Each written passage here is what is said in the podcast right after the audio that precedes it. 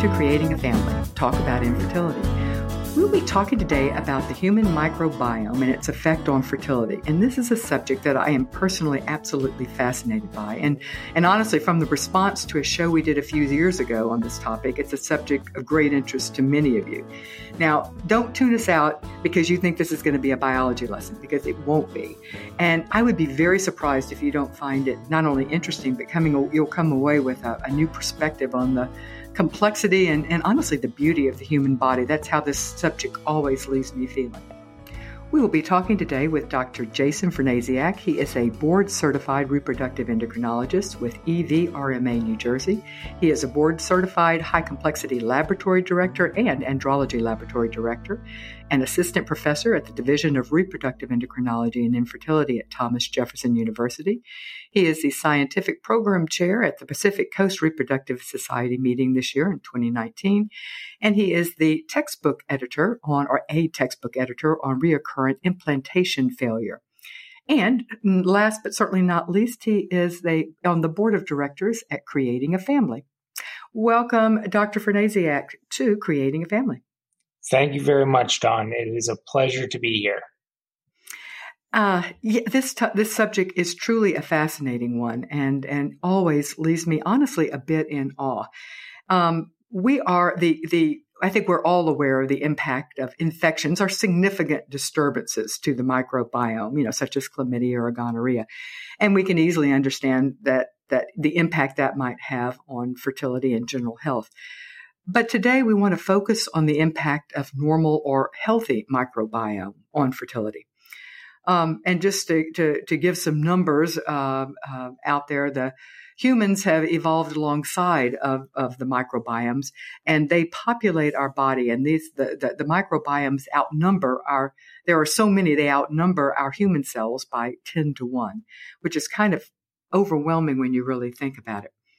So we've known for a long time that the microbiome of the vaginal tract is important for establishing the gut microbiome for infants during childbirth. But the microbiome is far more impactful in reproduction and fertility than just that.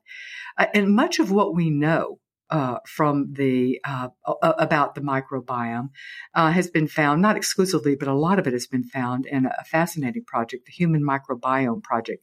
Can you tell us just a bit about that, just because I think it is so fascinating from a basic science standpoint? Sure, absolutely. The Microbiome Project was a 5-year project, which was started in 2007. And this was done at the NIH, the National Institute of Health. And it involved a collection of nearly 5,000 specimens from 242 quote-unquote healthy adults. They had a very long exclusion criteria list that looked at trying to get a group of the healthiest folks that they could get. And there were about 130 males, and they were sampled at 15 different sites on their body, and 113 females that were sampled at 18 different sites on their body, which included 3 vaginal sites. It was a very, very interesting study. I think in particular in relation to the reproductive tract microbiome, it showed 2 very interesting things, and that was that there was very low so-called alpha diversity, and that means diversity within the sample, and also low beta diversity, so diversity between samples. So they sampled these individuals at different time points. And what that really kind of says in plain English is that the quote-unquote normal microbiome is fairly consistent and consists of relatively low levels of diversity outside of really the lactobacilli, which we'll talk, I'm sure, more about here. Yeah, and that may not sound interesting, but if you look at other places on the body, we see a much greater diversity. So it really is kind of interesting. And also, if you think about the fact that different people and coming from different places and different life experiences would have very little diversity between them is also interesting. So what, and this is a very broad question, but let's start with it. What microbial flora exists naturally in the healthy, and we're going to start with females, the healthy female reproductive tract, and where do we find it? You've just mentioned the vagina, so let's start there and kind of work upwards as to where microbes exist and if I guess it's less important exactly what they are, but anyway, just what exists and where. Sure.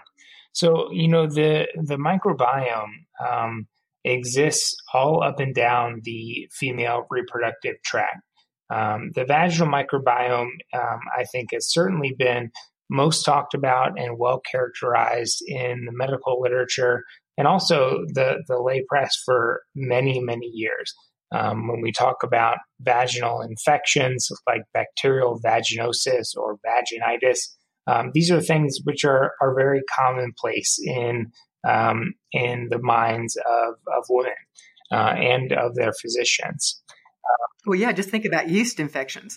There is not a woman alive who hasn't had that. So we think in terms of, yeah, you're right. And because the vagina is exposed to the outside, it makes sense that there's going to be a microbiome existing there. Absolutely. And I think that for a fair amount of time, it was thought within the medical world that that was where the microbiome ended. So the cervix, the entrance to the uterus, with the cervical mucus and the immune changes which occur between the uterus and the vagina, it was often thought actually that the uterine environment was sterile, meaning that there were no microbes which existed in the uterine cavity.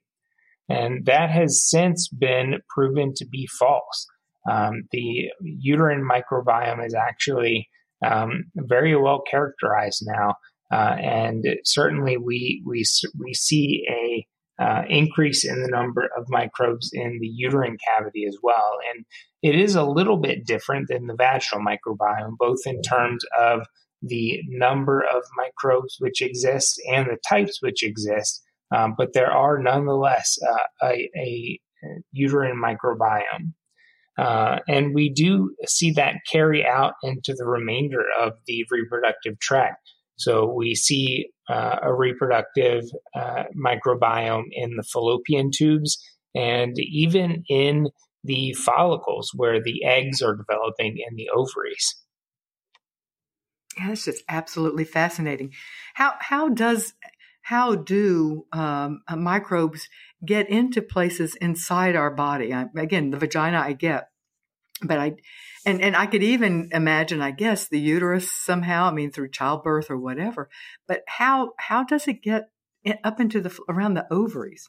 Yeah, so there are a couple of different mechanisms which are thought to contribute to this, and none of them is known exactly. But one of them is just by simply ascending the reproductive tract. So going from the vagina through the cervix into the uterus and out into the fallopian tubes.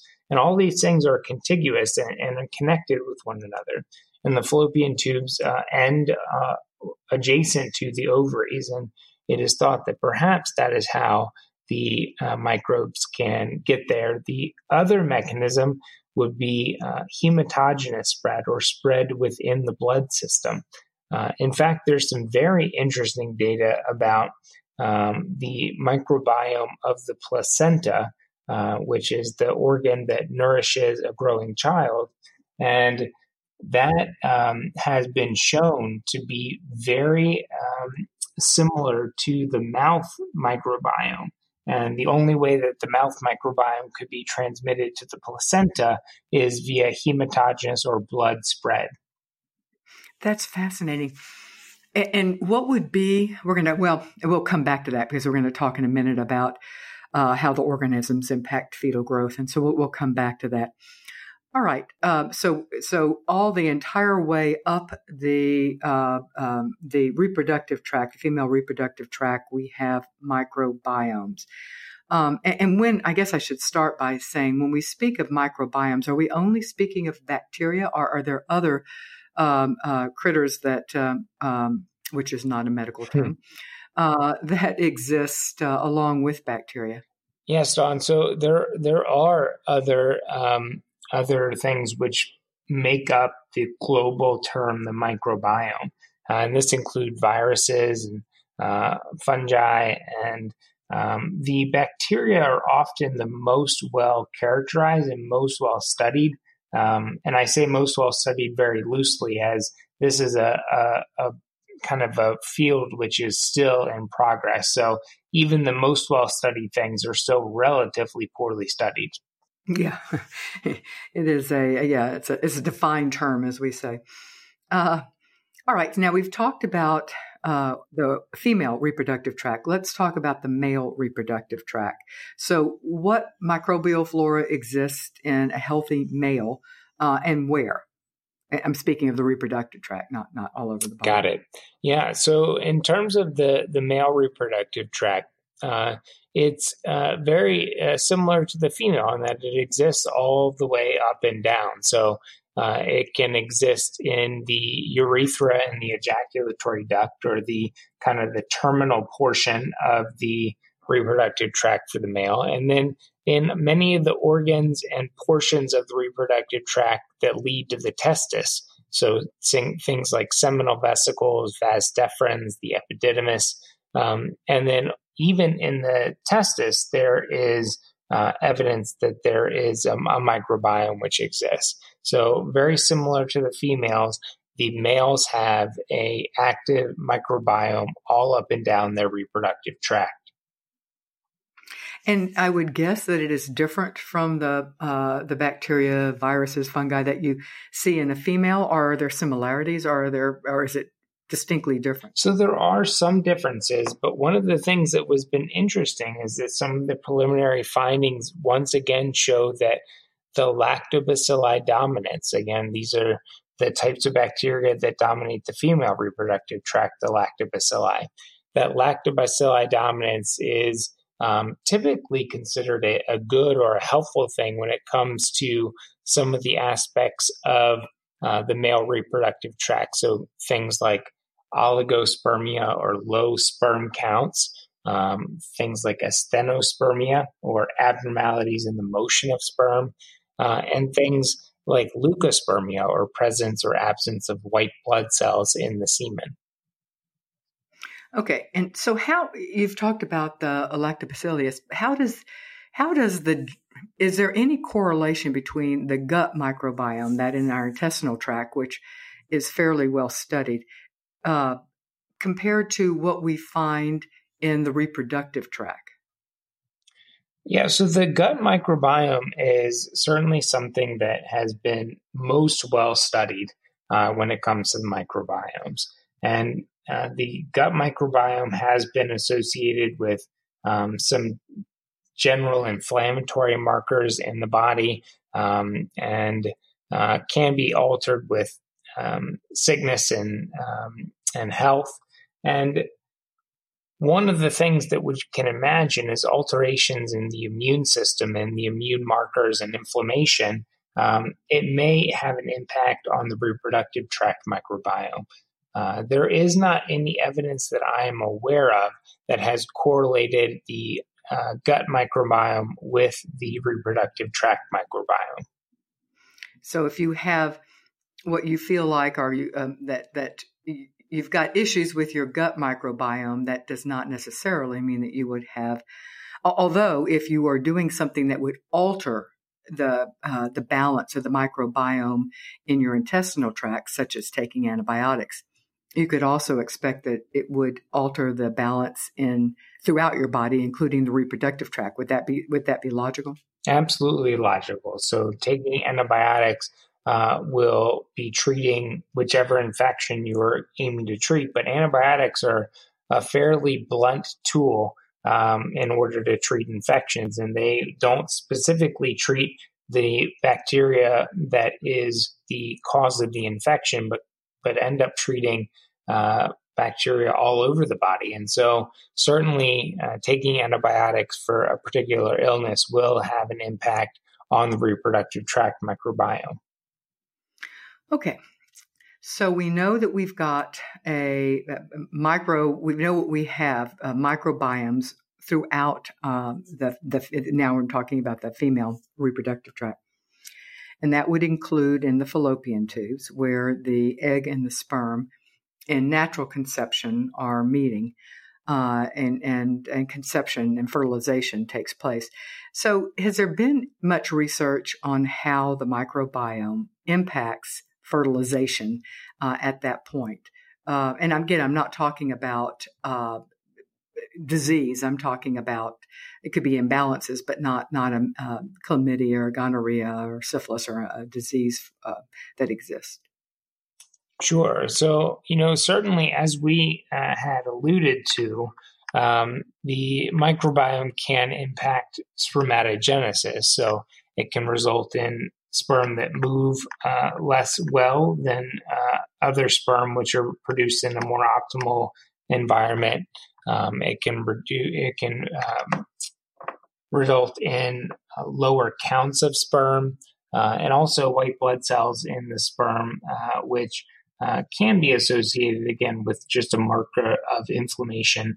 And so those types of things can certainly impact or impair fertilization, both the sperm getting to the eggs through the fallopian tubes. And as we mentioned, there are clearly diseases which we know of, things such as chlamydia, which cause scarring in the fallopian tubes and impair the movement of sperm to the egg. And then once fertilization occurs, the embryo back to the uterus through the fallopian tube. But we're speaking simply about alterations in the microbiome and not in an infection in the reproductive tract.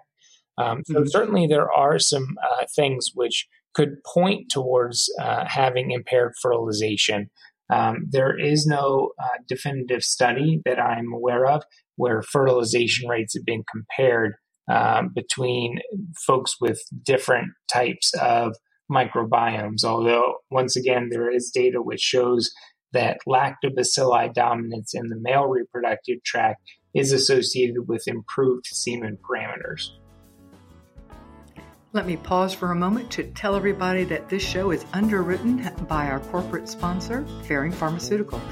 Ferring wants you to know that women who are undergoing fertility treatment and are still struggling to conceive, there is an app out there called FertiCalm App.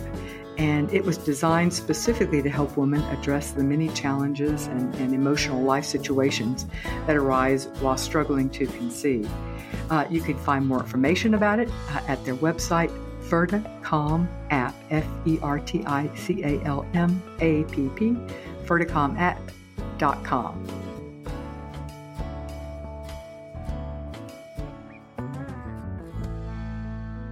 All right, so we have talked about how the organisms might impact actual fertilization. But now let's talk about implantation. The egg or the embryo at this point, has spent some time in the fallopian tubes, wandered its way down, and has now entered the uterus and with the hope of implantation. And you've talked about the fact that there is a blooming microbiome that exists in the uterus. Does the presence of the microbiome help or hurt implantation? So the answer to that question is yes, it can help and hurt the implantation. So one of the things to remember about the embryo, which has entered into the uterus from the fallopian tubes, is that in essence, this is for lack of a better word, an invader. It is a structure which will need to invade into the uterus and invade into the blood supply, and then essentially be a parasite for 9 months prior to birth. Hopefully it'll be a very cute parasite once born. I was just going to say that's not a very romantic notion of an embryo, zygote, fetus, or future baby. But go ahead. It's not necessarily meant to be cute, but I think unfortunately it is accurate in that it is a parasite living off of the nutrients of the mother for 9 months' time, and then ultimately being born. And with other parasites throughout the body, the immune system functions to block their invasion into the host. So the immune system has to undergo some very interesting and complex changes, some of which we understand and many of which we don't, which allow for the embryo to actually implant in the uterus. And the microbiome has an impact on the immune system and could certainly have an impact on its ability to allow for invasion or implantation to occur. We again know that there are some data which exist out there which have looked at the uterine microbiome and again looking at lactobacilli dominance, and they define this in this study as greater than 90% lactobacilli had improved implantation and delivery rates by comparison to the microbiomes which did not have lactobacilli dominance or less than 90%. Well, does it make sense then if we know that the microbiome that exists in the uterus can influence implantation? Does it, and then we'll talk about fetal growth here in just a moment, but does it make sense then to try to alter test the microbiome, or maybe even without testing, just assume that if lactobacillus is good and a woman is struggling with fertility that we think is maybe connected to implantation, that we should be introducing lactobacilli in the uterus? Yeah, Dawn. So that is the $1 million question. And the answer is still pending. And despite the fact that the logic makes perfect sense, the studies which have looked at doing microbiome replacements or things like probiotics, for example, have not really been studied exceedingly well. There are some studies which have looked at it, although none in IVF or in reproductive medicine, some in the pregnancy literature, but they really need to be done in order to determine if the microbiome is actually the final culprit and it is the actual cause of the things that we're seeing, such as reduced implantation, increased miscarriage rate, issues with fetal growth and preterm delivery, or if it's a surrogate marker, meaning that it is a marker which exists in concert with some other underlying problem that the person has that we don't know yet. And so I think that is the problem with jumping into simply treating something before you really know for certain that it is the cause of the issue. Mm-hmm. Yeah, because especially when you think about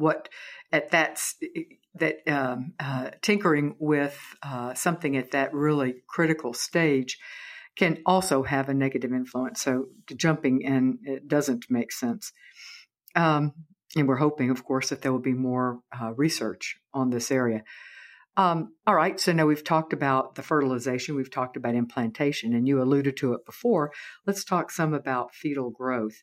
And that would also include the placenta. What is known, and I guess what is not known about the microbiome? And it seems to me it would be both the microbiome of the uterine cavity and the endometrius, and as well as the microbiome of the placenta, and then the microbiome of the amniotic fluid. All of those seem like they would be relevant.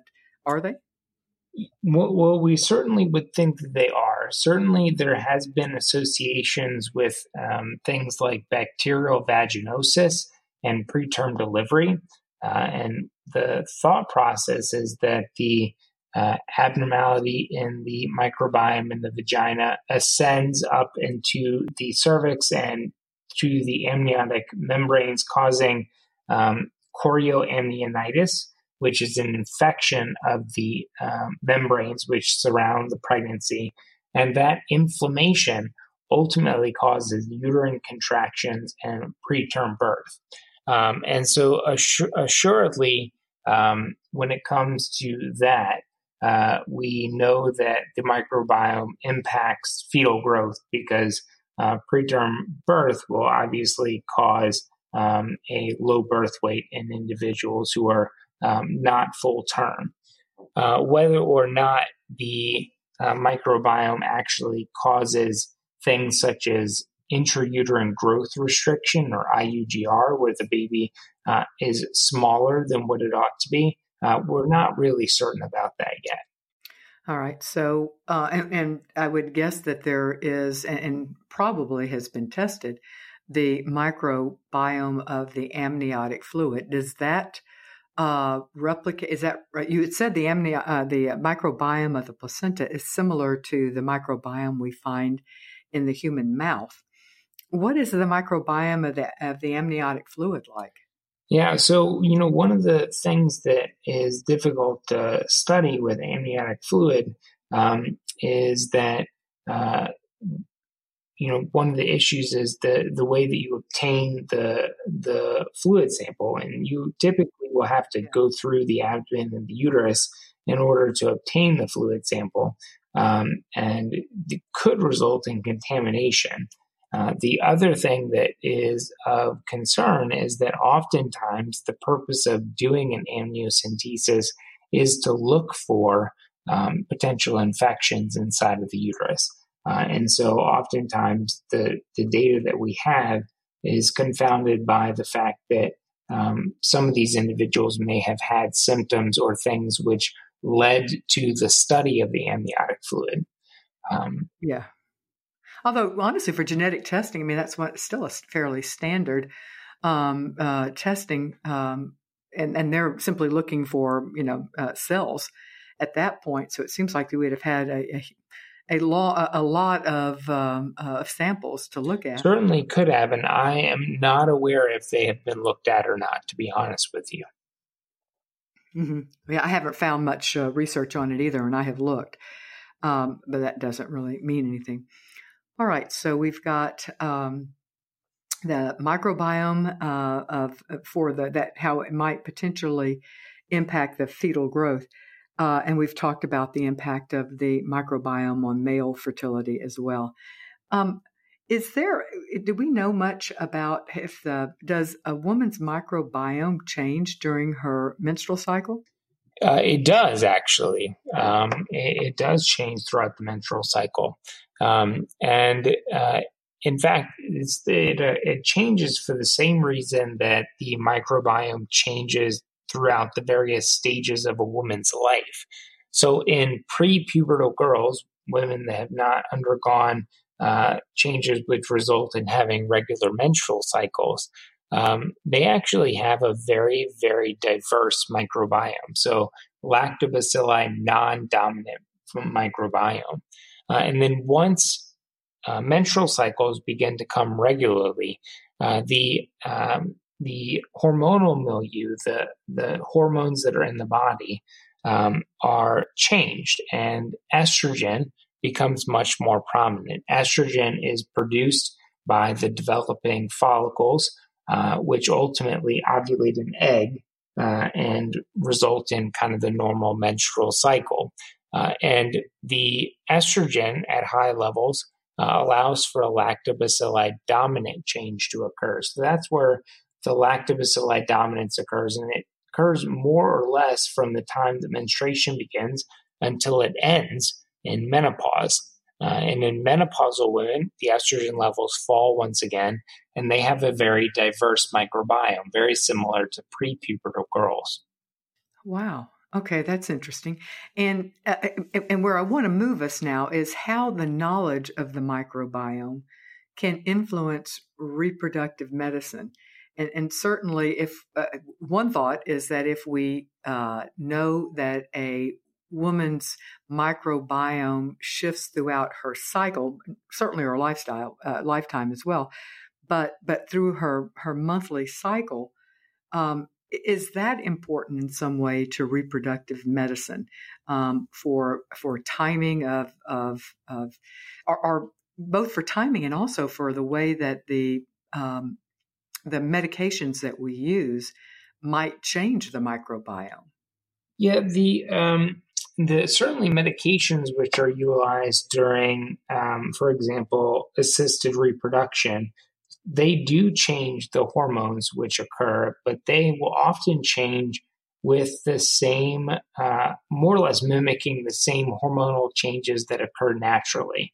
So the normal changes which could occur in a menstrual cycle would only be important if the menstrual cycle did not correlate with implantation timing. So the fact that estrogen has to rise in order to produce an egg, and then the egg and the sperm meet and travel back to the uterus to implant, typically means that implantation occurs more or less in the same hormonal milieu in a cycle-to-cycle basis. And so the hormones that we give during assisted reproduction are typically estrogen followed by progesterone, leading to the embryo transfer, which would be very similar to the hormonal shifts that are seen in a woman's natural menstrual cycle. Except we're giving them in much larger quantities, so and with the hope that the woman this is a stimulation cycle. We're hoping that the woman then will be producing more eggs. So does the hyperdrive or the hyperstimulation not hyperstimulation, since that actually is an issue, but the increased amount of hormones, does that influence the microbiome? There isn't really any good data that I'm aware of, Dawn, to show additional changes in the menstrual cycle during a stimulated IVF cycle. Certainly, we are concerned about the elevated levels of estrogen which occur in a stimulated cycle. And there are things which are done in order to decrease the chance of having, as you mentioned, ovarian hyperstimulation syndrome, which is a defined syndrome. And right. Yeah, I didn't actually. Yeah, that wasn't where I was going. I just meant, more than the natural cycle is where I was trying to go, because you're right. That is a defined syndrome that we're attempting to avoid. But oftentimes we would plan to do a frozen embryo transfer in those cases and give the estrogen medication at a fairly physiologic or normal dose, followed by progesterone. It is a very interesting thought that the elevated levels of estrogen above and beyond what is normal or physiologic may have additional impacts on the microbiome, but I'm not aware of any data that has proven that yet. You know, something that occurs to me is that, all right, in IVF, the embryo is growing for the first, mostly usually around five, maybe even 6 days in a medium, artificial medium that has been created to help it grow. But we've, as you've mentioned, we know that there is a microbiome in nature, if a natural conception, there is a microbiome in the fallopian tubes, which is normally where the embryo would be growing during this time. Is there a thought in research and reproductive medicine now to try to mimic the microbiome of a healthy fallopian tube in the culture media that embryos are growing in? That, Dawn, is a really fascinating question. Certainly, there has been a huge amount of work which has gone into the creation of media that is used in the IVF laboratory. And there has been efforts to mimic what the environment of the embryo at various stages would be, whether it be in the fallopian tube or in the uterus. And most of the efforts have gone into things such as energy sources, such as lactic acid or pyruvate or glucose, or different types of amino acids which are utilized. And there are certainly media formulations such as sequential media, where embryos grow in one formulation of media for the first 3 or so days, and then they change over to another type of media. But that has often been focused on the additives the energy and amino acid additives which are placed into the media and not necessarily the microbiome. One of the things that we get very concerned about, in fact, in culture, is given the fact that we're working in a fairly warm and humid environment in order to grow the embryos, is contamination of the media. So working with either bacterial or fungal contamination can be very detrimental to the embryologic growth. And so oftentimes we attempt to avoid contamination and utilize gloves and masks and things of that nature while making the media. But it would be very interesting to see whether or not adding quote unquote healthy or good bacteria may be of interest. But there is no data that I'm aware of where that has been done for certain.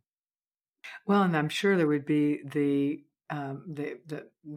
counter worry would be that it would grow uncontrolled in the media, because it's a really rich media that we're growing the embryos in. So I could see that that would be a huge concern as well. Absolutely. And we don't have the counterbalance of the immune system. In the fallopian tube, there's the counterbalance of the immune system, which is working towards keeping the microbiome in check. And in the culture media, there isn't that check which is in place in the form of the immune system. I can see. Yeah, that would be it would be a complex research that you would and if you were actually doing it. Yeah. All right. You mentioned before about the possibility of cross-contamination and amniocentesis, because when you're going through skin, even if it's you're sterilizing the skin, you're still going to be picking up some of the skin, and then going through the internal part of the body, you're picking up microbiome, bacteria and viruses and other things that are growing. What are the implications for cross-contamination with IVF? And I guess I'm thinking primarily right now about transfer, but there are probably other ways of other potential where you're thinking, gosh, am I picking up, how do I make certain that I'm not picking up, or how am I make certain that I'm not picking up bacteria and microbiomes I don't want? On the other hand, would it make sense for me to be inoculating the and trying to pick up some of the what we think of as the healthy the lactobacillus and things like that? Yeah, that's a really very interesting question. And, overall, the embryo transfer process in particular does involve doing a speculum exam and looking at the cervix, which is the opening to the uterus. And oftentimes the cervix is cleaned off with a little bit of media, but is not sterilized with things like betadine, as betadine can be toxic to the embryos. So it's just kind of wiped off with a sterile gauze and washed off with some media. And then the embryo is transferred, typically under ultrasound guidance. And we do know that for sure you will have some contamination of the uterine cavity with some of the cervical microbiome. Oftentimes that can be somewhat limited by a double sheath catheter, so that the outer sheath is placed through the cervix and the inner sheath is advanced into the uterine cavity. But there are going to be some contamination of the uterine cavity with some of the cervical flora. The amount of bacteria which are introduced are exceedingly small. So, we don't oftentimes give antibiotics for this procedure, given the fact that the amount of bacteria which are transmitted in the uterus are so small. Sometimes there is a process of giving vaginal metronidazole or Metrogel the night before transfer to decrease the chance that there's an undiagnosed bacterial vaginosis. But even that is not standardized or standard protocol amongst all of the IVF centers. And so, I don't think that there is a huge risk of infection, certainly with embryo transfer, and beyond sterilizing the cervix, which we know can be embryo toxic, there isn't a great way of entirely eliminating the microbiome in the cervix. Yeah, I wasn't really thinking so much in terms of infection. I was thinking more of just altering the natural biome that exists in the uterus. But it also occurs to me, and you have mentioned this before, that our immune system is very effective at restoring balance.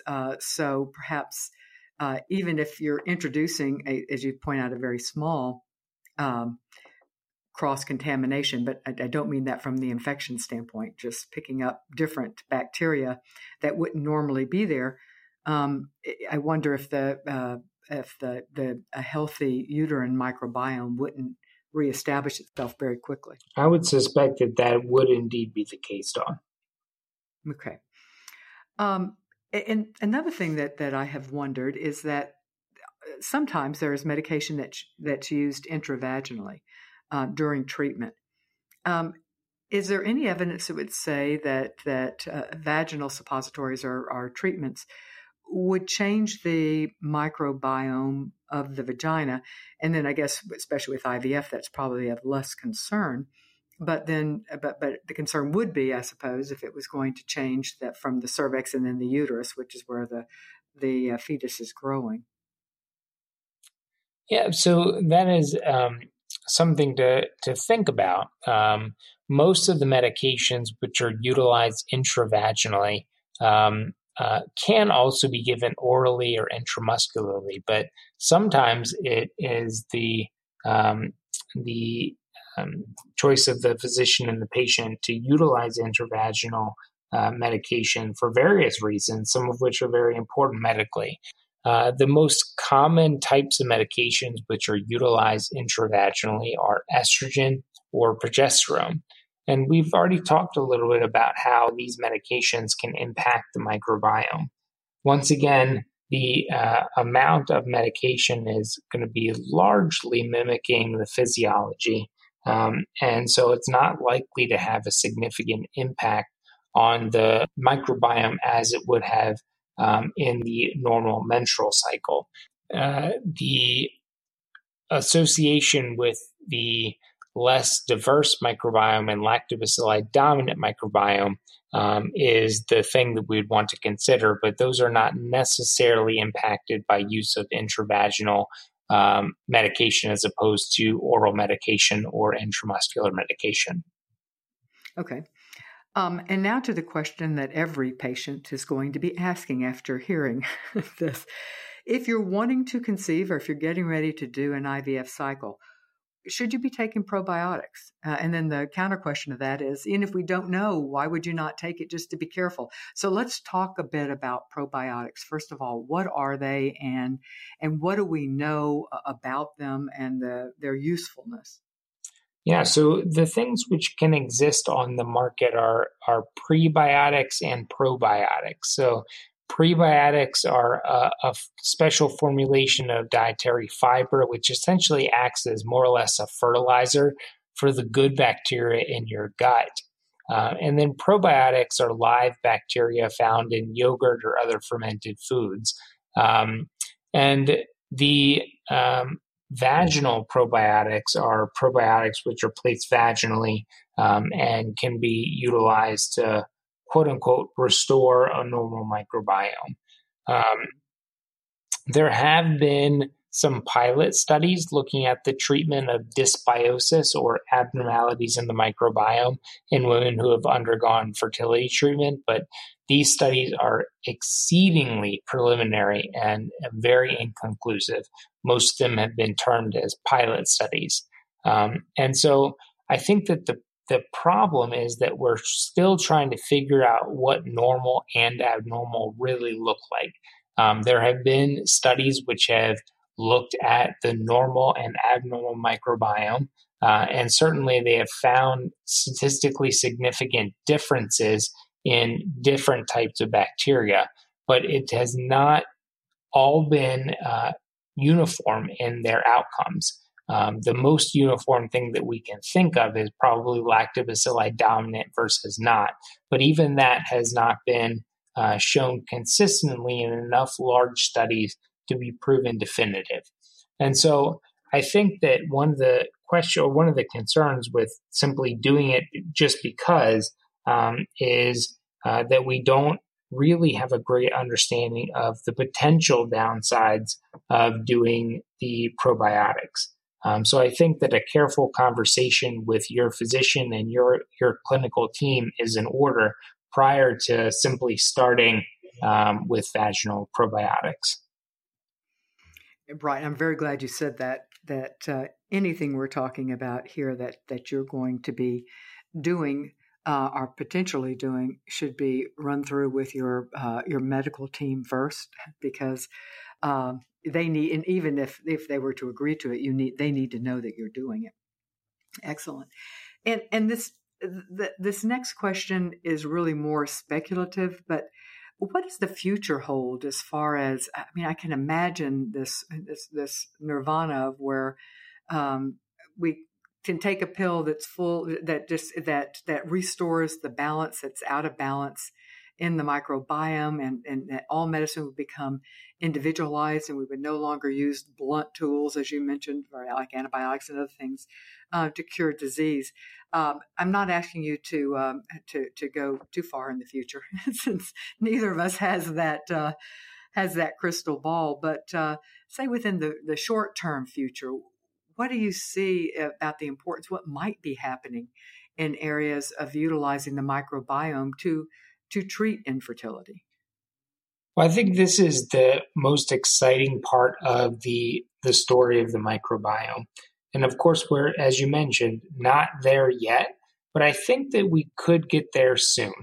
And personalized medicine has become something that is pervasive in all areas of medicine. So trying to further solidify and characterize the type of treatments that we utilize for patients that are much more individualized than a broad spectrum mallet, if you were.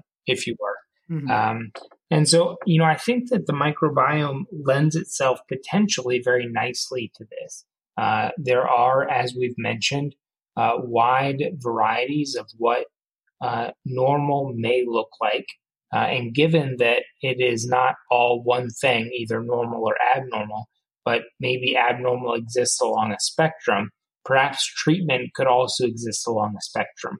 And perhaps there's better treatments for different versions of abnormal rather than a one treatment fits all approach. So I do think that the microbiome will lend itself very nicely to personalized medicine in the future. Again, I think that we still need to have a better understanding of what abnormal and normal are. And then comes the ability to, with a personalized medicine approach, begin to do intervention trials where we attempt to intervene on things that have been deemed abnormal and see if we can improve outcomes. Well, and just to follow up with that, is one of the problems, how do we determine what normal and abnormal is? So just in even a pregnant or a non-pregnant woman, how do we get to the place in the body, the fallopian tubes, the area around the ovaries, the uterus? How do we get to it without the possibility of cross-contamination? How do we test this type of stuff? That is certainly one of the most challenging things that exists in the study of the microbiome, is the risk of cross-contamination when you are doing the procedure to get the sample. One of the potential areas would be to get the sample at the time of an otherwise routine procedure, such as an embryo transfer. So the embryo transfer may indeed cause cross-contamination, although minor, as we've talked about, but the embryo transfer has to be done in order to perform IVF. There isn't another way that we're aware of yet to get the embryo into the uterine cavity. And so perhaps studying embryo transfer catheter tips or endometrial fluid obtained at the time of embryo transfer may serve as a good mechanism to have a outcomes-based correlation. So doing assessments at the time of embryo transfer and following to outcome, either not pregnant, pregnant, miscarriage, delivered, etc., could provide a good window into that treatment. Yeah, that makes, yeah. And that's all in the future, but it is exciting. I find it really exciting to think about the advances that could happen working with our body and what is already present in our body. Thank you so much, Dr. Jason Franasiak, for being with us today to talk about how the human microbiome may influence fertility, both male and female. Let me remind everyone that this show is brought to you by the support of our partners, and these are organizations that believe in our mission of bringing unbiased, medically accurate information to the patient community. One such partner is Cooper Surgical Fertility and Genomics. They are a global leader in IVF and reproductive genetics. Cooper Surgical Fertility and Genomic Solutions is proud to provide comprehensive genetic counseling to their patients, and they provide an array of tests for their patients, PGTA, PGTM, PGTSR, as well as the ER-PSM endometrial receptivity testing. And they are a proud partner of Creating a Family.